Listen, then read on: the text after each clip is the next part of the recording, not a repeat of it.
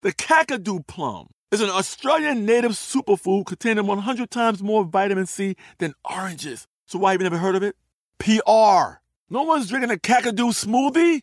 I'm JB Smooth, and that was a full episode of my new podcast, Straightforward, inspired by guaranteed straightforward pricing from AT&T Fiber. Get what you want without the complicated. AT&T Fiber, live like a gigillionaire. Available wherever you get your podcast. Limited availability in select areas. Visit AT&T.com slash hypergig for details.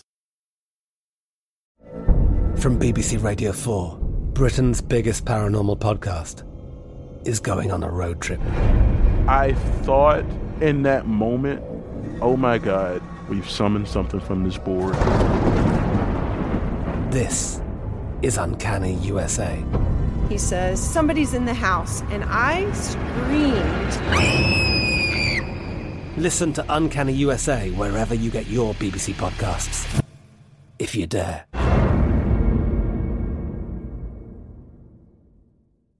Hey everyone, this is Jodie Sweetin from the podcast How Rude, Tanneritos. I've been needing a quick getaway with my family, and the 2024 Hyundai Santa Fe is the perfect vehicle to take us there. It has standard third row seating, so I'm able to pack my entire family, plus pets, in the car while also having enough room for our camping essentials. Available HTRAC all wheel drive will get us through any dirt trails, and available dual wireless charging pads will ensure we never have to worry about getting stuck with a dead phone in the middle of nowhere. Visit HyundaiUSA.com or call 562-314-4603 for more details. Hyundai, there's joy in every journey. This Day in History class is a production of iHeartRadio. Hello and welcome to This Day in History class, a show that tallies the cost of history, one day at a time. I'm Gabe Luzier, and today we're looking at the surprisingly recent birth of everyone's favorite civic duty paying income tax.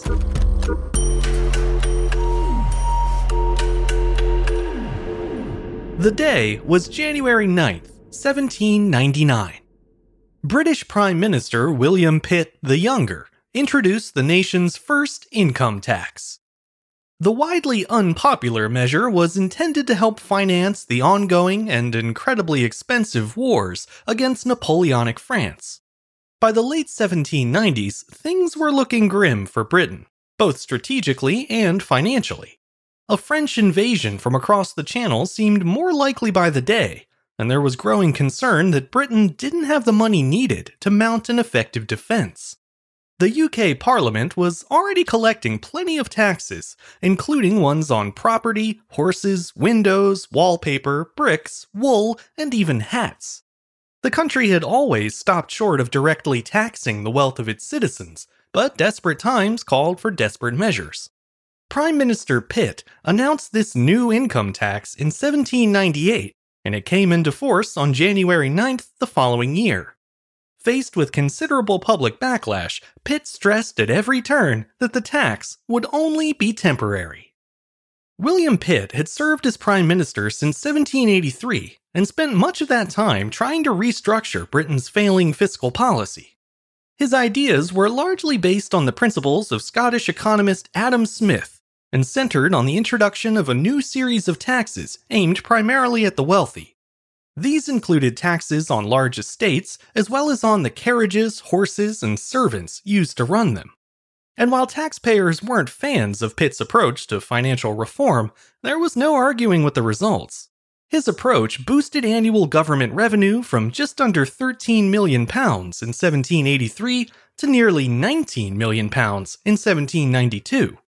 However, one year later, Britain went to war with revolutionary France, and that 6 million pound gain from new taxes suddenly didn't seem like much. The government responded with increases to indirect taxes and with the addition of a new inheritance tax, but it still wasn't enough. By 1798, a French invasion seemed imminent, and without a major cash infusion, the British Army and Navy were likely to be overwhelmed. It was in that desperate climate that financial expert Henry Beeke proposed a tax on income as a last ditch way to raise money. Prime Minister Pitt liked the idea and added it to the budget of December 1798 as a temporary measure to aid, quote, the prosecution of the war. The tax would apply to all of Great Britain, but not to Ireland, and was estimated to raise 10 million pounds each year. The new tax was levied at a progressive rate depending on income. Those who made less than 60 pounds per year weren't taxed at all, while those who made between 60 and 200 pounds were taxed at 1%, and those who earned more than 200 pounds were taxed at 10%. When the tax first went into effect, many merchants and manufacturers evaded it, believing it to be unjust. However, as the war dragged on, income tax was gradually accepted as a necessity, and paying it became a kind of patriotic duty. That said, Pitt and his tax were still widely criticized. That's partly because the tax had brought in far less money than expected, only slightly more than 6 million pounds in 1799.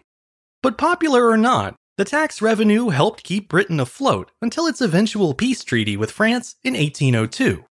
By that point, William Pitt the Younger had resigned as Prime Minister, and his successor, Henry Addington, was openly denouncing the policy of income tax.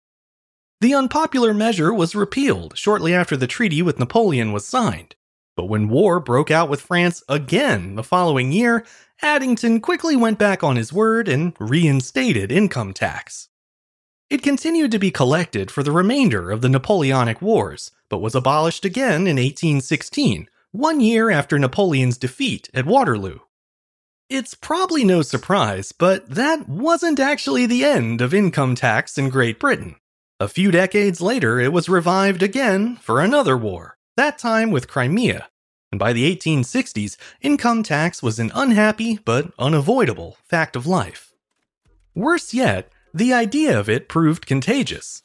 Countries around the world followed Britain's lead by introducing their own forms of income tax. Some even adopted it for the same reason as Britain to offset the expense of costly wars. That was the case in the United States, where income tax was introduced in 1861 as a way to pay for the impending Civil War. You probably didn't need yet another reason to dislike war, but just in case, there you go. I'm Gabe Luzier, and hopefully, you now know a little more about history today than you did yesterday. You can learn even more about history by following us on Twitter, Facebook, and Instagram at TDIHC Show. And if you have any comments or suggestions, you can always send them my way at thisday at iHeartMedia.com. Thanks to Chandler Mays for producing the show, and thanks to you for listening. I'll see you back here again tomorrow for another day in history class.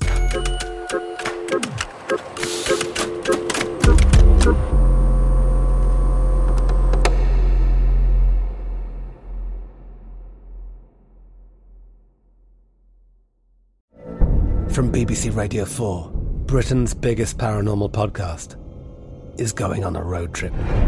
I thought in that moment, oh my God, we've summoned something from this board.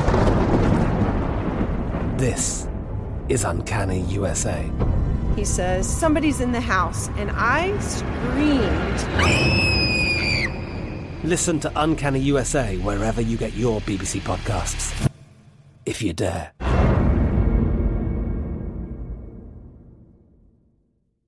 We are the voice of NASCAR. The green flag is in the air, and we are underway. The great American race. The Motor Racing Network.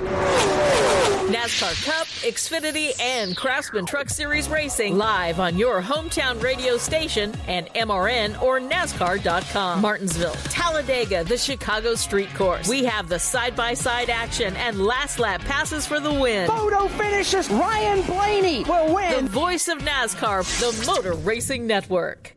Xumo Play is your destination for endless entertainment. With a diverse lineup of 350 plus live channels, movies, and full TV series, you'll easily find something to watch right away. And the best part? It's all free. Love music? Get lost in the 90s with iHeart 90s, dance away with hip hop beats, and more on the iHeartRadio music channels. No logins, no signups, no accounts, no hassle. So what are you waiting for? Start streaming at play.xumo.com or download from the app and Google Play stores today. All you can stream with Xumo Play.